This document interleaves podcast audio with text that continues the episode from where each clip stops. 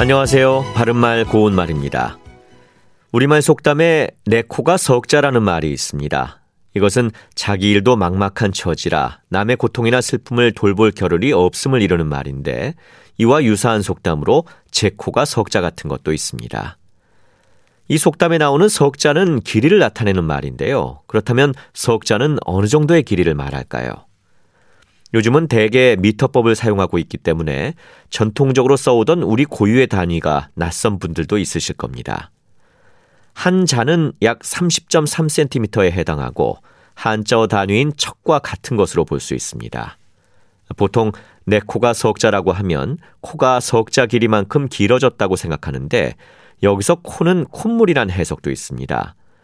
내 콧물이 석자나 길게 늘어져서 추스르기도 힘든데 다른 것을 생각할 여유가 없는 상황이란 것이죠. 길이를 나타내는 우리 고유의 단위로 치라는 것도 있습니다. 한 치는 한 자의 10분의 1 또는 약 3.03cm에 해당합니다. 자에도 모자랄 적이 있고 치에도 넉넉할 적이 있다는 속담이 있는데요. 이것은 경우에 따라 많아도 모자랄 때가 있고 적어도 남을 때가 있음을 뜻하기도 하고, 일에 따라서 잘난 사람도 못할 수가 있고 못난 사람도 잘할 수가 있음을 뜻하기도 합니다.